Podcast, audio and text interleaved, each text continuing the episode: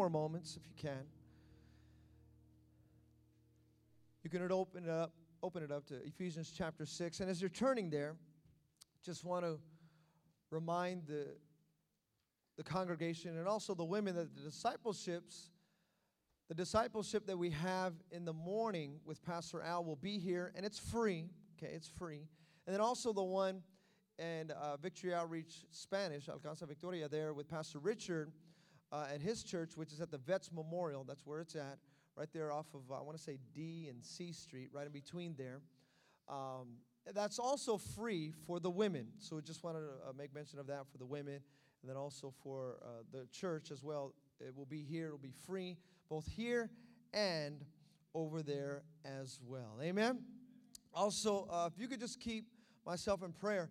I'm going to be leaving on Tuesday. This Tuesday, I'm going to be going for just a couple of days, but I'm actually going to be meeting with uh, uh, the actor Noel G, and then also uh, uh some producers as well. And just keep it in prayer for those of us that have been here. We've been talking about doing the, the movie Shotgun, and if you're not familiar with it, uh, you could see any of our leaders, they'll fill, fill you in on it. But uh, we're going to be producing a movie. Amen is a church that's going to produce a movie, and not just a you know little rinky dink. You know, just here's a iPhone five, let's film it. No, no, no, no, no. We're talking about getting uh, Hollywood producers and Hollywood actors, but actually first, Victory Outreach actors. That's what we're going to be doing first. So uh, we're going to be. I'm going to be meeting with him as well as some other people and Pastor Sunday this week. So keep that in prayer. So if you don't see me here on Wednesday, you know where I will be. Amen. So keep that in your prayer. Ephesians chapter 6, verse 10. You already know where we're going with this one. This is the last of the messages of the series of spiritual warfare. Verse 10, let's read it here. It says, Finally, be strong in the Lord and in his mighty power. What is the first two words of verse 11? What does it say? Put it on. Put it on. Be strong, some of your translations say. The full armor of God, so that you can take your stand against the devil's schemes. For our struggle is not against flesh and blood, but against the rulers, against the authorities, against the powers of this dark world, and against the spiritual forces of evil in the heavenly realms. Therefore, put on. Somebody say, put on. It says, put on the full armor of God so that when the day of evil comes, you may be able to stand your ground. And after you've done everything, stand. Stand firm, then, with the belt of truth buckled around your waist, with the breastplate of righteousness in place, and with your feet fitted with the readiness that comes from the gospel of peace. In addition to all of this, take up the shield of faith with which you can extinguish all the flaming arrows of the evil one. Take the helmet of salvation, and this is what we're going to focus on here today, and the sword of the Spirit, which is the word of God. Before you're seated, shake your neighbor's hand and tell them, put it on. Then you may be seated.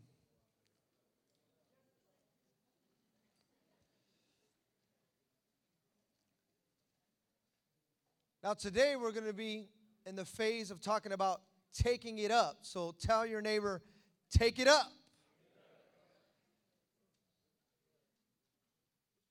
See, we've been able to go over piece by piece what we've been able to put on. And we talked about the different pieces of the armor that we've been putting on. That it's not an armor that you put it on and you take it off. In other words, the spiritual warfare that you and I fight is not a football game.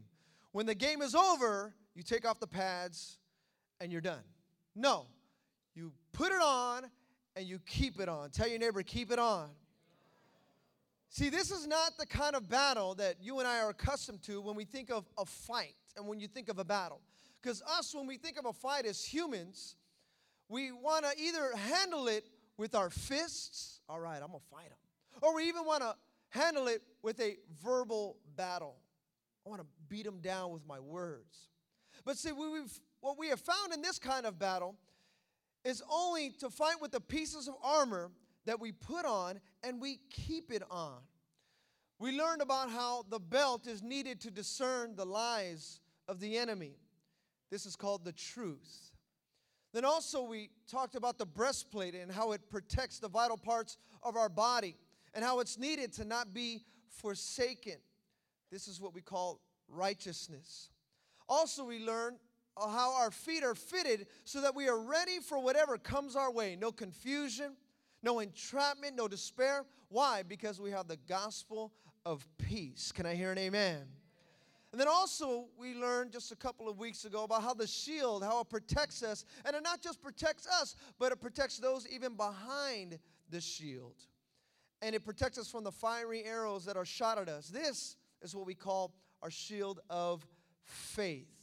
And then last week, we talked about the helmet, which protects our minds and keeps us from death, hell, and the grave. This is called salvation. Now, as we talked about these pieces, there's one last piece that we need to have to go before we go into this battle. This is needed for you and also for me. Now, some time ago, uh, there was a movie that came out, and if you were with us even a couple weeks ago, I talked about it. And there was this movie called 300. How many have seen this movie before? It's a very famous movie. A lot of people like it. They make t shirts about it. Uh, they, they go to comic conventions dressed up like it. Uh, some of you have the DVD, the deluxe DVD, the deluxe, deluxe, deluxe DVD. You know, you watch it, oh man, because it's a very good movie. It's very inspiring, very encouraging. And this movie, it was kind of taken from a historical perspective. You know, legend has it that these men stood, 300 men stood against a very large army. But I want you to know something. In, in all reality, for those of us that are faith based, that we understand through faith and through the Word of God, that there was actually a story in the Bible that was actually called 300 before that movie ever came out. There's a story in the Bible, and you can look it up on your own time in the book of Judges, chapter 7. And it records the story of Gideon and how his 300 men defeated a vast army. Now, Gideon had at first, let me just kind of break down the story just really quickly. At first, he had 32,000 men, 32,000 troops, and he, they gathered together near the Midianite camp. But they were outnumbered by from 100 from 32,000 by 135,000.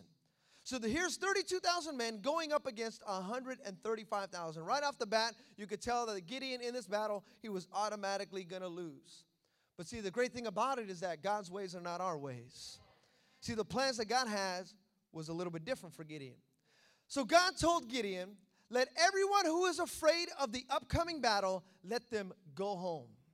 Just let them go home. Whoever is scared, let them go home. So out of that 32,000, 22,000 men took the opportunity to leave the battle. So only that was left was 10,000 men. But this is still too many. Now, if you were here last week, I told you the best part is always the but. Right? I like buts. I cannot lie. Now, for those of you who think, oh, Pastor Stefan, he's messing around, look it up on your own. Judges chapter 7, verse 4. That's actually the first word that's there. It says, but God told Gideon, that's still too many. That's what he tells him. Because even though, oh, I'm going to do it my way, but God has other plans. I'm going to go out of my, but God has other plans. See, God told Gideon, this is what he told him. He said, Look, this is still too many. What I want you to do is go to the drink, go to the spring, and I want those to drink. And whoever lapped the water like a dog, send them home. So out of these 10,000, only 300 men remained. So what happened was Gideon took his army and he surrounded the Midianites. And on the signal, they blew the trumpets and they broke the pitchers, covering their torches. And then they shouted, and you could read it there in Judges chapter 7 says, The sword of the Lord and of Gideon. See, this, my friend, is what we call the very first mission impossible. This was the first one 300 men versus 135,000. I don't know about you, but that's some horrible odds right there. That's some horrible, horrible odds. in football, they get mad if one player is not in his position. They time out, time out. Time, it's 10 versus 11. There should be 11 guys. They get mad over one. Can you imagine 300 versus 135,000? So the Bible records this as these 300 men, they didn't hold swords, but actually torches and trumpets. And they were able to take on an entire Midianite army. And the scripture says that God set every man's sword against his companion throughout the whole camp. So before the Israelites even had a chance to reach for their very own swords, God plunged the enemy's camp into chaos and into a wild defeat. The Israelites were delivered from their enemies by a miracle. See, this very famous story, it illustrates one priceless lesson is that God who gives the victory, his sword will deliver you and I.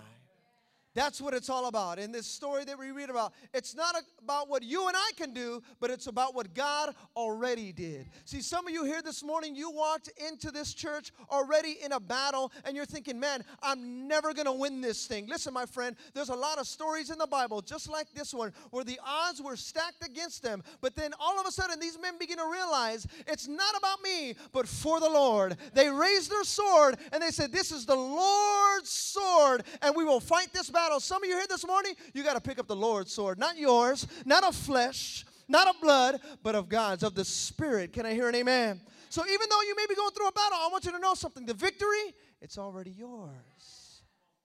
You're not fighting for victory, you're fighting from victory.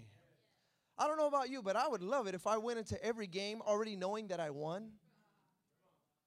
That wouldn't that be awesome? I just turned on the TV today and automatically, uh, before the game gets started, we just want you to know that the Giants will already win this game.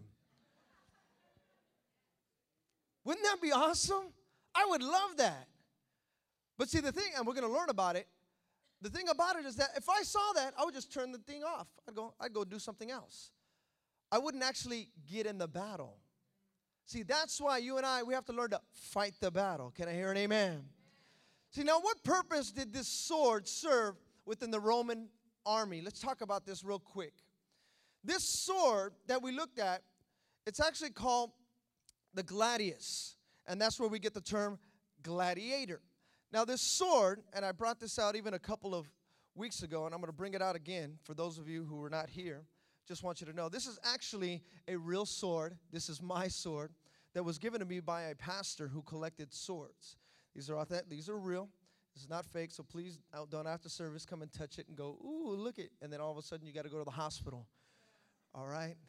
this is real. And this sword was, this actually became known as the sword that conquered the world. Adapted from a Spanish design, the prowess of the gladius was in close range combat, made it a fearsome tool in the hand of a skilled Roman warrior. Now, when sharpened, its dual edges were able to wreak havoc on the enemy, while its tapered point at the very end could pierce through even the heaviest of metal armor. A Roman infantryman would go into battle armed with more than also the gladius. He actually had more than this when he would go into battle. He would also have a dagger, what was called a pugio, several one time used spears called the pila, and lead wetted darts called a plumbata. But the sword was his main means of attack. Yet, when we read the scripture, the sword is the only weapon that Paul lists as a part of the Christian arsenal. And he says that this sword is the Word of God. Tell your neighbor the Word of God. Now, I've got my sword right here, but you've also got your sword probably sitting right there in your lap. Tell your neighbor, get your Bible. Tell your neighbor, get your sword, and I want you to put it up to him. Say, This is my sword.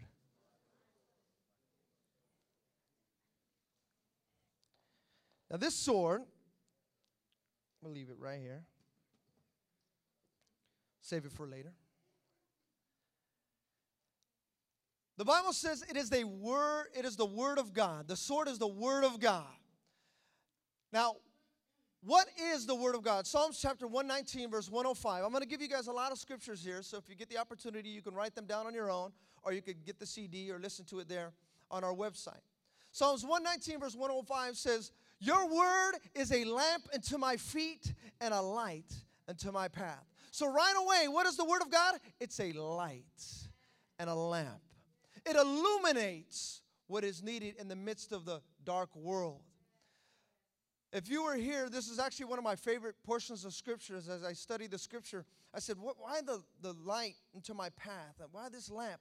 And as you study uh, uh, the, the cultures, uh, back then in the Hebrew culture, they didn't have, you know, uh, light posts all over the place like we have now. You go on the sidewalk and you can walk miles because there's light. But you have to remember, they still needed to get to their destination. So when priests or travelers, midnight travelers, when they would want to get from one city to another, what they would do is they would tie a, a box around their ankles. And as they would tie the box around their ankles, inside the box, they would put the wax. And on the wax, they would have the wick, and it would be a candle. And they would light it. So if they wanted to get from one city to the next, one place to the next, they would have to put that light right there, and it would only shine so far. That's why the Bible says, Your word is a lamp unto my feet and a light unto my path. Now, the thing about it is that as they would travel with this light, they can only go so far. It wasn't a whole lot, it was just enough in front of them. Because all they needed to see was just enough. Because if they went just a little bit too far, and you have to remember, traveling at night, especially if it's cloudy, there's no moon, they might just go over a cliff. So that's why it was very important to have the light. See, that's why it's very important that you and I, we have this, this word. See, some of you may think, well, it's just a Bible, it's just a book with leather and pieces of paper in it. No, my friend, this is light. This is illumination. For those of you that are saying, man, I'm in a dark time right now, guess what you need? You need the light. Some of you right now, you're feeling a little oppressed and you're feeling like, man, things are just coming upon me. You know what you need? You need the lights. Some of you say, man, I, I can't see what's in front of me. I don't know what God has for me. I don't know what the future holds. You know what you need? You need the lights. That's what the Word of God is. It illuminates, it will show you. Tell your neighbor, it's going to show you. See, it reveals the good and also the bad. It allows you to make the wise decisions that are needed. It is the ultimate tool in learning how to live the best possible life, free from restraints and also of stumbling and the darkness. John 17, verse 17 says, Sanctify them by your truth. Your word is truth. So we know it's the light, we know it's the lamp. Also, we know that it's the truth. But I like what the scripture says here. It says, Sanctify them by your truth. The word sanctify in the Greek means hagazo, hagazo, which means to make holy, purify, or consecrate mentally. To consecrate mentally, purify, cut it off, get away from the lie. Sanctify them by your truth. I don't know if you've ever seen uh, the TV show before called uh, Maury Povich. You ever seen that TV show before? It's kind of an awkward analogy, but this is something that as I was studying, I kind of came up with here. But Maury Povich, I mean, it's a, it's a crazy TV show. And one of the things is, is as he's there, he asks always these different men to take a lie detector test, right? That's what he's famous for. The lie detector test, the, the, the, the detector test, and he always says the same thing. He always says, the test results are in. And it was determined that what you said was a lie. Right? Right away, that's a lie. And then all of a sudden, the guy starts jumping around. Oh, oh, I told you, I told you. Which is actually kind of a sad commentary on our generation. I told you I wasn't the baby daddy. You slept with someone else. Kind of a sad commentary, right? But that's what it is. It's, it's exposing the truth or a lie. And then as soon as the truth comes out, here's this one guy, oh, oh, and he's jumping up and down. Have you ever seen the TV show before? And all of a sudden, the guy, he like, he's for like a half hour, the guy's sitting there like, I don't know, that ain't my baby. I don't know, that ain't my baby. I don't, I don't know. And there's the, the and the woman's right there like, you, you the baby daddy. Look, you look like him. You look like him. That's exactly, that's you. Look at that. That's you right there. That's you right there. Uh, uh, uh. That's you right there. And the guy's just sitting there like, and my baby. I don't know, whatever. Maury, if, if, I'm the father, I'll be the father, but I ain't the father. I'm just saying, you know, I'm just saying, I'm just saying, I'm just saying. Right? You see the show? That's what they do. It's like the same thing over and over. And then out comes Maury Povich. The lie detector tests, the results are in. That you are not the father. Oh, see, I told you. And he's running all around. Uh, see, that's truth right there. That's truth right there. What? Say it again, Maury. Say it again, Maury. That's truth right there. That's truth right there.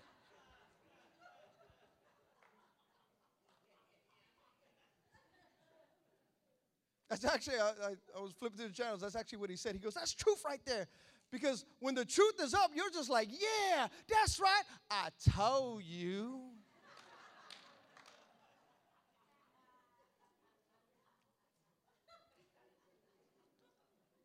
That's kind of an awkward analogy, but what happens is, is that when you actually, when the truth comes out, you feel free.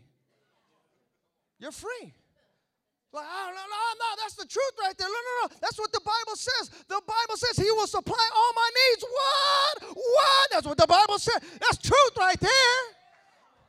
The Bible says, as for me and my house, we're gonna serve the Lord. That's what the Bible said. That's the truth right there. I've never seen the righteous forsaken nor seed begging for bread. That's what the Bible said, right? That's the truth, and the truth will set you. That's truth right there.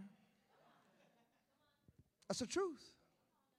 And the Bible says, sanctify them by the truth. In other words, separate the lies from the truth. Now, when you come into truth and lies, when they meet, you know what that's called? It's called a battle. When truth meets the lie, there's a battle because one has to win. The other can both cannot win. They can't win. A truth and a lie cannot win. They're going to battle it out. So here this morning, when it comes to truth, we're going to battle it out. Tell your neighbor, battle it out. See, God's word is truth. Can I hear an amen? Plain and simple. See, we can have perfect confidence in the fact that His words are accurate, true, and absolute. Now, as I was reading the scripture, I asked myself, why a sword? Why a sword? There's so many different, uh, uh, you know, facets of the armor that we even talked about: darts, a spear. Even uh, uh young David, before he was king, when he killed a Goliath, he actually had a sling. Why not the sling of truth? Why, you know, use that. That sounds like a, a good one. But why a sword? Turn with me to Hebrews chapter 4. Hebrews chapter 4, verse 12.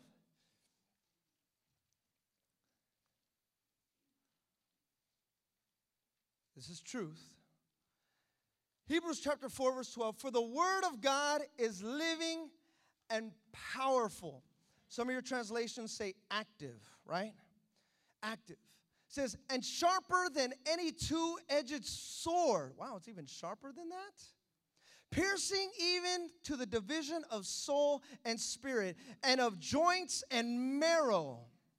It's pretty heavy right there. Now look at this. And is a discerner, some of your translations say, and judges of the thoughts and intents of the heart. Stop right there. Okay, wait a second. So, you mean to tell me that the word here is living, active, and powerful, right?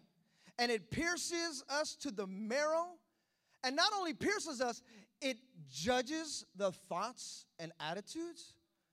Wait a second. I thought only God can judge me. That's what I thought. I thought only, I mean, I have it tattooed right here. Only God can judge me. My arm can't tell a lie. Only God can judge me.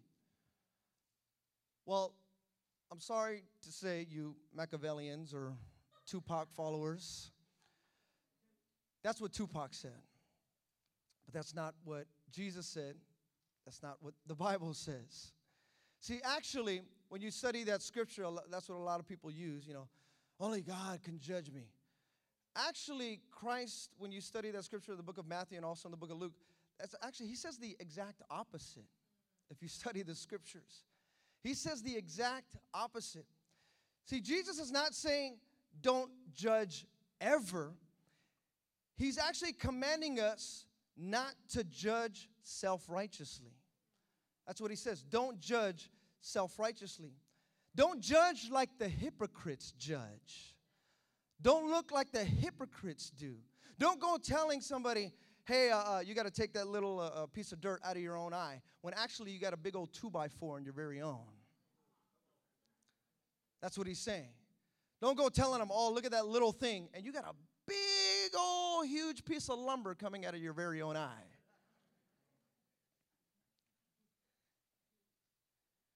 See, because right after that, as you, as you study those scriptures, right after he tells them about judging, he actually commands the judgment of do not cast your pearls before swine, or don't give dogs what is sacred. That's what he says. He says, don't cast your pearls to swine, which is a command to actually judge between those who will receive the message of hope with joy and those who will reject the message with hatred. Be careful. Don't cast it to swine. Make good judgment. Be a discerner. See, right after that, he even tells them to judge between false prophets and true prophets. What's the difference? That's how you got to be you have to be able to judge. What is a false prophet? What is a true prophet? Now, how are we going to be able to do this? According to scripture, it says, "You will know them by their some of your translations even say recognize. You will recognize them. Some of you here this morning, you got to be able to recognize. There's a song a while ago that says, Game, recognize, game. I can, rec- one, one, I can recognize. I could see. I could tell. Well, how can you tell? According to the scripture, you're going to be able to judge the attitudes, their behavior, whether they're true or false. You can tell. See, now when it comes to judging others, now I want you to get this very, I want to be very clear with this. Christ is not saying, I want you to ju- judge others so that you yourself can feel better than someone else. That's not why he said to judge or how to judge. That's not why he said that. Nor does he say to judge so that you can condemn others and make yourself feel better than someone else. That's, you know, that's pride. That's what that is. Well, I, am just going to judge him because so I can feel better. No, that's not judgment. See, judgment, if I allow your judgment upon me, let's just put it this way I allow you to judge me. What I can do is take that judgment and then ask for forgiveness. That's what it is. So, oh, Matt, I'm wrong. Oh my gosh. Now, I don't come to you because you're not the judge. But what I will do is say, man, according to the scriptures, you're right. What I need to do is I need to come to Him and ask for forgiveness. So, because of that judgment, because this discerns what the hearts and the intentions of the heart, that's what the word does. Because remember, it cuts deep, it even cuts beyond the bone and the marrow. See, that's what this judgment, what the scripture's saying in Hebrews chapter 4. Now, if it were true that only God can judge me, just, just look at that phrase in it by itself. Only God can judge me. Do you really want God to judge you? I mean, think about that. Do you really want Him to judge you, the one who sends fire from heaven? The one who can wipe out a whole planet with just a few raindrops? Do you really want Him to judge you? The one who is able to say, Depart from me, you wicked and lazy servants. Go to where there's weeping and gnashing. Do you really want him to judge you? I mean, let's be honest. I mean, think about do you want only, okay, that's fine. If you only want God to judge you, that's cool. Hey, live your life according to only God's judgment. That's fine. But if you really read the scriptures, the scripture is the judgment. That's the judgment. And you can tell because it pierces down through the bone and through the marrow. That's what the word does. That's why it's called a sword, it's piercing. See, that's why sometimes the, the Bible says, use this word to go ahead and correct and rebuke. Don't use your philosophy. Don't use your thinking, oh, I don't like the way she does. She shouldn't do it like that. Don't use your perspective Uh, who does he think he is? Look, he thinks he's all that. He ain't better. I've been here longer than him. Man, I've been here six months in the home. He been here five months. I'm one month longer.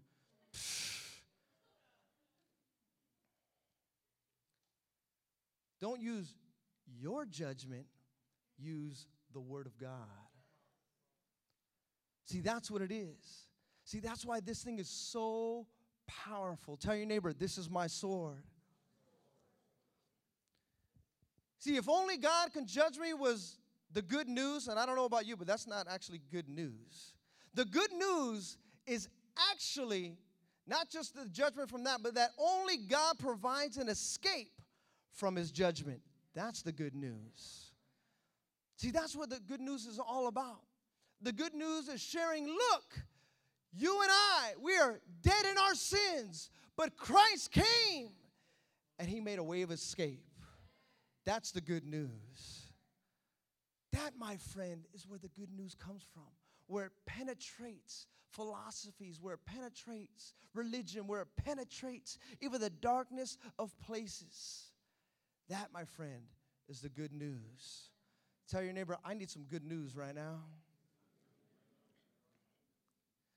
See, the all powerful sword of the living God is able to cut through every defense of our enemy of what he can raise, down to the very division of the bone and of the marrow.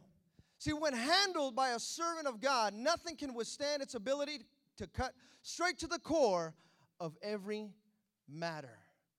When you put this in the hand of a servant, this thing is deadly. When you put this in the hand of the righteous that are in authority, this thing is deadly. When you put it in the hand of a man or woman that knows what they're doing in God's army, then my friend, you're able to discern the truth. And then not only discern it, you're able to follow it. See, when God's word shows us something wrong within ourselves, we can use the spiritual weapon to surgically remove the offending thoughts and the offending actions. Second Corinthians chapter 10 verse 4 and 5 talks about that. How you're able to discern and how you're able to see and use and rightfully use the word of God. See, unlike all the other pieces of the armor, which are solely defensive, the sword is uniquely suited for both defensive and offensive roles. A, sol- a solid defense is invaluable, but the sword is the only way that you and I can complete the work we have been given to do. Now, the thing about the sword also is that the sword was used for close combat and not long range warfare. It doesn't say the arrows of truth. It says the sword is the truth. Why? Because it's close combat. It's close combat. You're in battle. You're not fighting it from afar. Listen, you need to know something. Us as Christians, we're not monks. We're not monks. We actually are in the battle. We're in this thing. God has called you and I to be in the battle, victorious in the battle, but we're in the battle. Look at Acts chapter 14, verse 22. It says, strengthening the souls of the disciples, exhorting them to continue in the faith, and saying, We must go through many tribulations, enter, oh, excuse me, we must through many tribulations enter the kingdom of God. Then, one of the most famous portions of scripture in James chapter 1 says, My brothers, count it all joy. I don't know about, can, can I be honest for a second?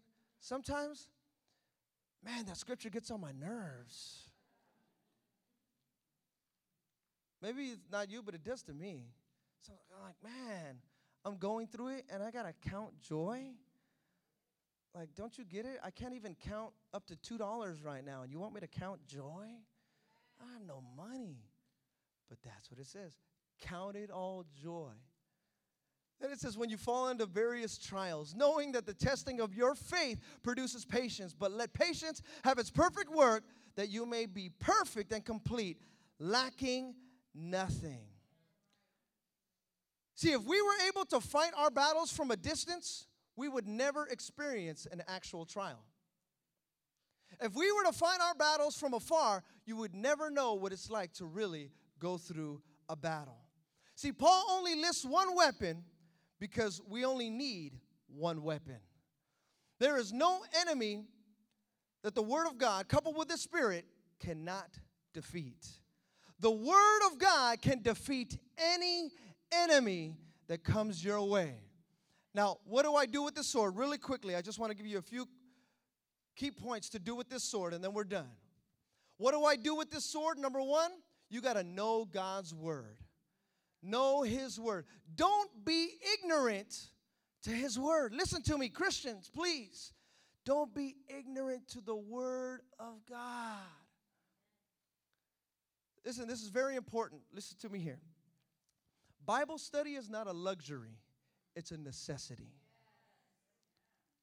See, a lot of people think that Bible studies and journey groups, oh, I'll, I'll try it. But if I don't like it, I'm not going to do it. No, my friend, to being a Christian, you need to know how to use this thing because you're to come face to face with the enemy. And if you go to the side and you grab your sword and you're like, "Oh my gosh, how do I use what do I do?" What's to happen is you're just to start swinging and just doing whatever because you're just trying to get the enemy off you like, "Man, how do, just get away from me." And that's the kind of attitude that you'll have in the battle because you don't know your word. You'll just start swinging. And what might happen, and this happens a lot, especially in battle, if you don't know your word, what happens is you start swinging, and when you start swinging, you hit your very own fellow soldier. So, for those of you that I don't need to know my word, yes, you do. You need to know your word. Know this thing. Don't be ignorant to the word of God. Another thing that you have to do with your sword is that you have to memorize God's word. Listen, uh, you, I need to make this very clear. Memorization is not just for children's church. A lot of people think, oh, son, daughter, what did you learn today? Oh, I learned this scripture. And we go, oh, that's so cute. You learned Jesus wept. And it is cute. It's a cute thing to have your kids learning. Oh, man, that's awesome. But the Bible says, train up a child in the way they should go. In other words, don't tell your kid, what did you learn today? You also have to be able to tell them, look, son, daughter, this is what I learned today. Are you hearing me? Memorize this thing. Get this a part of you. Psalms 119, verse 11 says, I will hide your word in my heart that I might not sin against you. I shared this just a couple of weeks ago. The word hide doesn't mean like peekaboo. Do you remember that? We talked about that. How, you know, with the little kids, and you, you know, you see those little kids, they're like, oh, they're so cute. And we try to play this game with them, and we're like, oh, look, and we cover our eyes. Peekaboo. What's so funny is that we're, you know, we got this, you know, little four or five inch palm, and we're trying to cover, you know, all six feet of us, right? Like, oh, peekaboo. Like they can't see you anymore. You know, you, you hid with just your hand. Ooh, wow, Houdini. Wow, you're awesome peekaboo, peekaboo. That's not what it means when it says hide your word. Like, oh, I'm going to hide it. Peekaboo. Here it comes. Look, here it comes. Peekaboo. Here it is. Here's the word. Woohoo. No, that's not what it means when it says hide it. It means put it in there. Because I'm going to tell you something. You're going to fight a battle. And the sin is going to try to come and it's try, going to try to overtake you. But when it comes, don't play peekaboo. What you got to do is you got to get it right there, open it up, and say peeka. Boom. That's what it's for. Memorize these things. Get them inside of you. Let them be a part of who you are, your everyday life. Let it memorize. Some of you, if I were to play a song right now, you could stand up and go, Oh, I know all the words of that song. That's my jam. Like, oh, I know that. Oh, that's my. Oh, I love that song. Yeah, play it again. And you could sing it over and over. We could stop the song and you'll keep singing it. Look, I want to encourage you for those of you that maybe just got saved, and I understand, you know, the music. I'll be talking about music in a couple of weeks. Listen, that's fine. Look, music is a part of your life. I understand that. If you have to, get some CDs that have music to them that have scriptures over them. It'll help you. It'll help you. I have plenty of CDs that have music to them and that have scriptures over them. I just shared with you just a couple of minutes ago about how I'm going to take some music, put my father's messages over it, and send it out for free. I'm going to do I want to do it. I want to make sure because I understand the culture of who we are, the music, how it's so relevant, and we have it every day. It's in our car, it's in our iPods, it's at our home, it's at our jobs, it's in the elevator, it's out of the stores, it's, it's everywhere. Music. So I understand that. So make sure you get some good godly music. Put some scriptures over it, it'll help you memorize. I remember when I was going to school, I went to Bible school. Actually, how I learned uh, to memorize the scriptures was through music. That's actually how I learned it. I'll learn when I was a freshman in high school. I learned Genesis, Exodus, Leviticus, Numbers, Deuteronomy, uh, Joshua, Judges, Ruth, First and Second Samuel, First and Second Kings, First and Second Chronicle, Nehemiah, Esther, Job, Psalms, Proverbs, Ecclesiastes, Psalms, and then we had to go backwards too. But I learned it by way of music. So for those of you who say, "Wow, I gotta learn about music," all right, go for it, do it. But memorize it. Let it be a part of who you are. Some of you have some things in your mind that you're saying, man, I wish I didn't memorize this thing. I wish I didn't know this. Some of you can quote uh, uh, line for line on movie by movie. I love that movie. Some of you, you got to start loving this thing. You th- remember, movie is what? It's active pictures. That's what a movie is. It's acting, moving pictures. The Bible says that this is active and power, powerful. Start memorizing this thing. Let it be active in your life. Memorize the word of God. Another thing to do with the word of God with your sword is to meditate on God's word. Bible says in Psalms chapter 1 verse 2, but delight, but his delight is in the law of the Lord, and his law he meditates day and night. Basically, what that is is digest the Word of God. Digest it. Can you imagine if you had a big old piece of turkey? I know Thanksgiving coming up. You had a big old piece of turkey. You said, Man, this is good. You just took the piece, you got it right there, you got your fork, you put it in, and you just gobbled it, swallowed it right there. Say, Wow, that was good. Well, if we're in all honesty, number one, you wouldn't be able to do that because automatically your teeth would have to chew it. Like, oh, you'd, you would kind of gag, like, oh, wait, this is too much. I, wait, hold on one second. Have you ever left a message before and somebody asked you, hey, so how was service? They go, oh, it was good. And they go, well, what did they talk about? And you go, oh, it was like a, I don't know, pastor like brought out like a sword and stuff. It was really cool. He had like this big old sword and stuff. It was, it was really awesome. Well, really, what did he talk about?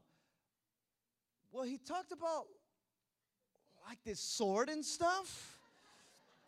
Should have been there. You have to seen it to, you know, to be there. It was like stuff with a sword. It was just so cool. Understandable.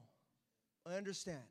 But that's why the Bible says, delight yourself in the law of the Lord. Take your time with it. Just don't come for one hour and go, man, that was good. That was great.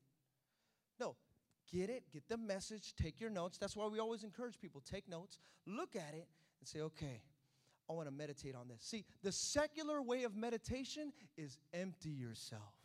That's what they say. Empty, just free your mind right now. Empty yourself. Go, get in the position and empty your mind. Be free. Feel the wind. Empty. Let's meditate. I was watching an infomercial. That's actually what they were saying. I'm not lying. So I'm, that's the truth. See, Christian meditation is fill your mind with good stuff. Fill it. Delight yourself in the Lord. Meditate on it day and night. Some of the promises that you have, some of you, you got to meditate on that. Your son will be saved. Your daughter will be saved. God will provide all your needs. Meditate on it day and night. The promises, for I know that the plans I have for you, says the Lord, plans not to harm you, but to prosper you, says the Lord. Meditate on the word of God. Delight yourself. You know what delight is? The best way I could think of it is the other day, I took my son to go play his very first baseball game. And I took him there. He didn't have his uniform. All the other kids had their uniform on. They had this, they had that. And I just took him there for his very first T ball game. And I remember I was sitting there. And as I was sitting there, my son gets up there and he puts his helmet on that is about five times bigger than his head. And he puts it on and he's got his shorts on. You could, he stands out right away because he's the only one without a uniform on. Everyone's got on sliding pants and the Red Sox shirt and the Red Sox hat, and it looks good, and they're playing against the other team, and everybody's all in uniform, but my son's not. He's not in uniform. Now you would think, oh man, I'm gonna look embarrassed. That looked weird. But it was my son's first game, and I sat there, and pe- you know, people all around were talking and saying stuff, but I just sat there, and I was like, wow, look at my son. For a moment, you know, I started, you know, proud dad, like, I made that.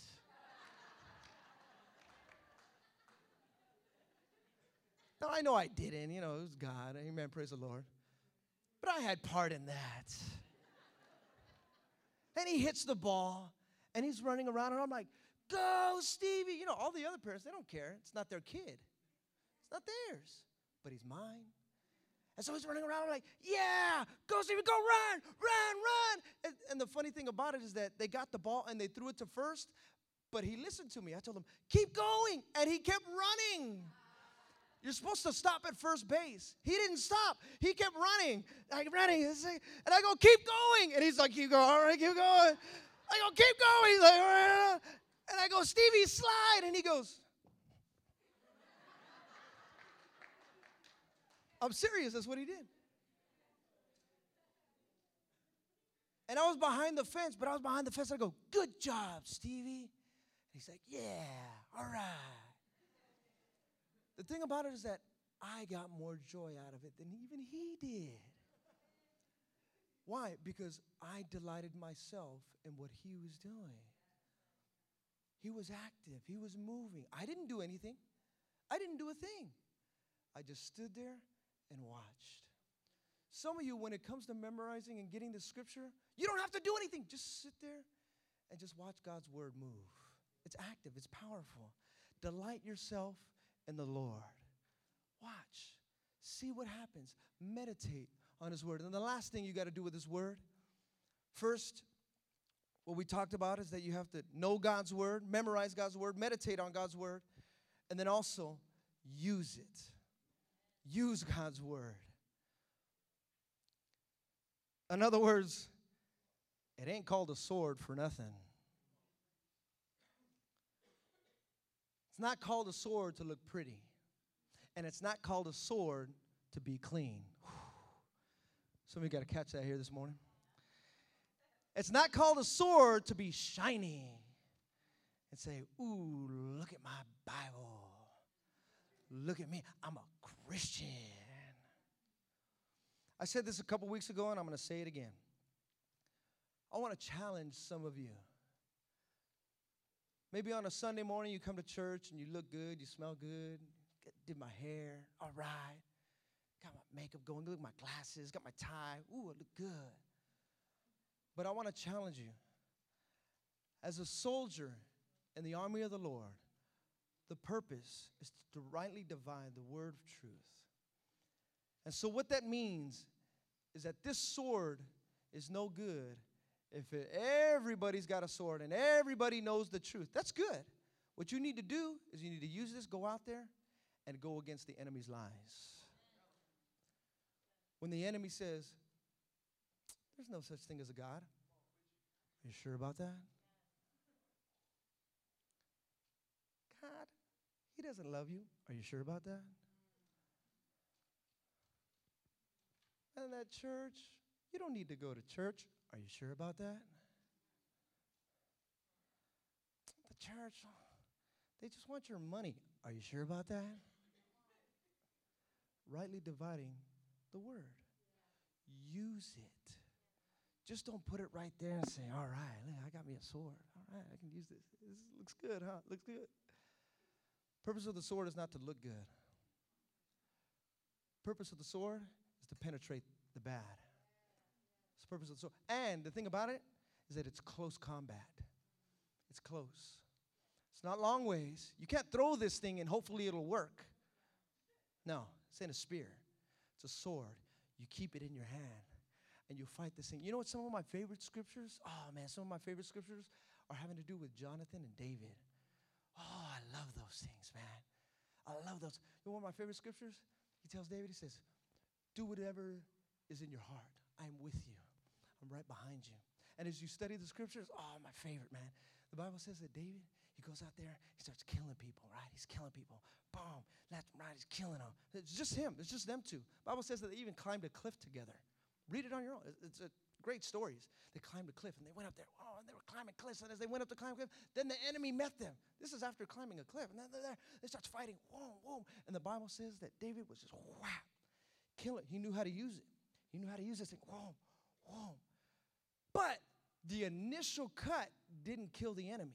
So what happened was, here's David. He's killing him. Whoa, he's stabbing him. Whap, whap, whap, whap. And the Bible says that they were falling. But as they were falling, Jonathan's right behind him, making sure with the sword. He's getting it. Whoom, you're dead. Who's next? Whoom, you're dead. Who's next? Whoom. So here's David. He's over there killing them all right. Whap, whap, whap, whap. But they're not totally dead yet. So right behind him is his back to back partner. His partner's right behind him saying, Oh, you got stabbed? Now you're dead knowing how to use this thing. Listen, some of you here this morning, so you, you come to church and you say, Man, church was great. And it was great. But what about your sword? What about your word? What is the word that God has given you? See, because if you use the words of your pastor, it'll go so far, and that's good. That's great. You want to use, oh man, pastor was, oh man, uh, the pastor will. He was, oh man, they gave me an encouragement. Oh, the leader there at the church, oh man, it was great. But what about your word? God has given you a word. God has given you a battle to fight. God gave you something. God put you in that position. Listen, I'm not with your family 24 7. You are. I'm not at your job when you're there Monday through Friday. You are. I'm not there when that person tries to come up and talk bad and ridicule and, and, and scorn against, uh, you know, against God. You're right there. What does the Bible say? Use this thing. Don't be afraid. Listen to me. I want to start encouraging you as Christians. Use this sword. Don't get scared of it. Well, I don't know how to know how to use it. Know the word of God. How do if you need to do it, just like any man in combat, what do they do? They got to go to basic training. If you need to go to basic, go to basic training. Okay, how do I use this? What do I do with this? How do I what's going on here? How, what, what's the way? Is this the right way? Is that the wrong way? Is this way? Left way? Do I use my left hand, my right hand? How do I do this? What do I do? Know the thing. Memorize this. Memorize it frontwards, backwards. How long is it? How far is it? Where's this? What's it? Memorize, have this thing memorized that you could do it with your eyes closed. Meditate on it, use it. Use this thing. I want to start encouraging you as children of God. Use this thing. Use the sword. It's a weapon. This is the weapon that George Bush was looking for weapons of mass destruction. We've had it all along. It's called the Bible. And it's able to destroy the works of the enemy.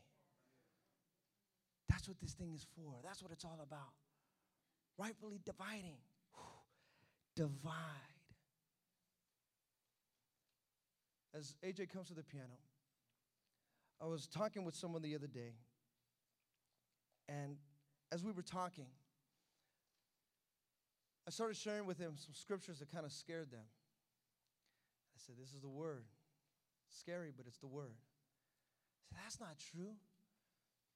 God, the, Jesus, He wants to bring all the families together. That's what the Bible says. Yes, God does want to bring families together. That's what He does. But actually, the words of Jesus Himself, He says, Look, I didn't come to actually bring peace came to actually divide. And some of you here this morning, you're wondering, man, what's going on here? What? Get the word and rightfully divide it. What is the necessity that is needed in this situation? The battle that I'm going through. Everybody has their own battles, they're all differently. Some of you within your marriage, you need this scripture. Some of you within your parenting, you need this scripture.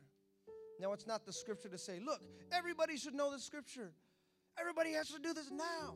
Well, that's the great thing about having the Bible. You can read Genesis to Revelation anytime you want. What do you need? What do you need? Is that what you need scripture on with your parent, with your parenting? Here's a scripture for that. Scripture on my finances? There's a scripture for that. What do you need? Rightfully di- divide the word of God. Use it. It's here, it's for you. I pray that us as Christians, especially here within our church, that we would take these, these scriptures that we've had, and we've been able to look at them the helmet, the breastplate, feet, shield, the belt, now the sword, that we would be men and women that are equipped, equipped to fight this battle. Listen, my friend, we're in a battle, and some of you, you came in this morning saying, Oh, yeah, I'm in a battle. And some of you thought, Man, see, it's my husband, it's my wife, it's my boss, it's my cousin, it's my aunts, my uncle. They would just listen. Sometimes, don't cast your pearls to swine. What? Use the Word of God. Use it effectively. Use it fervently, consistently, faithfully. Just don't be a man or woman that comes listen, I really want to challenge you. I know we have Sunday morning service, but I want to challenge you outside of Sunday morning. Man, I wish we could set something up if we could. But one thing I've learned is that the church can't do everything. I've learned that. I've learned that a long time ago. Because I wish I could, man. I, I wish I could come right and help you right away. Boom, what do you need? Let me help you. But I can't. You've got your word. You've got your Bible. You've got the truth. And the truth will set you free. Some of you right now, you're in a court case. Use the word of God.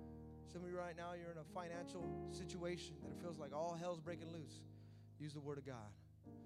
Some of you right now, you have a bitterness. I, I actually I wanted to talk about that, but I, I said I'll save that for another time. But I, I just don't fully understand Christians who are bitter against other Christians. I don't understand that. Ouch. But it's true. I don't understand how sometimes, I had it in my notes, but I'm not going to go over it, but Christians come to church, you lift your hands, but you're, you really want to hit the person next to you with your hands. Man, she gets on my nerves, but I'm going to worship you, God. Man, just give me five minutes with Him. But God, I love you. How can you love a God who you cannot see? Yet hate the brother, sister that you worship right next to you, you can't see. Listen, some of you here this morning, you have some forgiveness that you need to start having within your life. You want to use the word. One part of the word forgiveness. Some of you need to forgive. Some of you here this morning, maybe it's not him, it's not her. You just need to forgive yourself. That's what the Bible says. It says, examine yourself. You will know them by their fruit. A good tree cannot bear bad fruit. A bad tree cannot bear good fruit. It's not going to happen. Examine yourself. Some of you here this morning, you just got to take the sacrifice to yourself. Say, okay, God, it was me all along. It wasn't her, it wasn't him, it was me all along. I want to delight myself in you, God. Be a living sacrifice for your honor, for your glory. Stand with me here this morning. Hallelujah. Thank you, Jesus.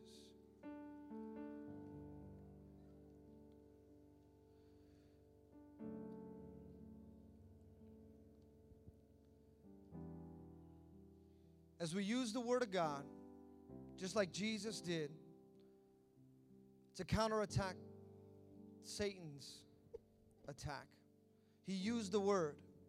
And even in Matthew chapter 4, it says that we learn to, to live by every word that proceeds from the mouth of God. Don't let the enemy twist these lies against you and I. Use your word, use your sword. Armed with this, we're able to step out and fight the enemy head on. See, my friend, the struggle that you and I have, it's real. Not only is it real, it's immediate. It's right here. It's right now. It's right in front of us. It's time for us to hold steadfast to the promises of God. Take up our sword and know that this battle is the Lord's. With every head bowed and every eye closed.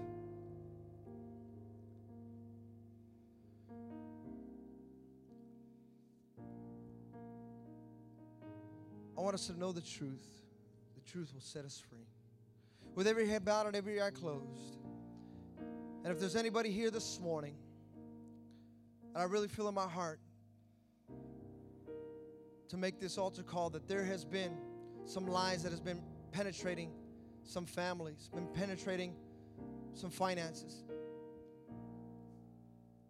And you say, you know what, this morning I, I, I need to memorize this word. I need to meditate on this word. I need to know his word, and I want to use his word. With every head bowed and every eye closed, whether you're a born again believer from just a few days ago, or you've been somebody that have been saved within the faith for a number of years, but you say, you know what? I want to use that sword. I want to use this truth, and I want to do it correctly. I don't want to just swing all over the place, but I want to be a man and woman of faith that uses His word and knows His word correctly, efficiently, effectively. With every head bowed and every eye closed. And if you say, you know what, I want to be that soldier, this is the conclusion of the series of the helmet, of the sword, of the shield, of the belt, of the breastplate.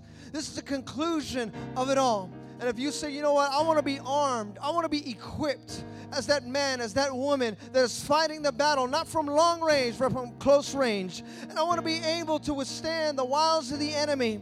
I know that I'm in a battle, and I want to fight this battle effectively with every hand bowed and every eye closed, as they sing this song, I want you to slip out of your seat right now. I want to pray with you. I want to believe God with you for your family, for your finances, for your job, whatever it might be that you're going through, that you're in a battle. But you're going to fight this thing head on. And you're going to go at it here head on. And you're going to be that man. You're going to be that woman. You're going to be that couple.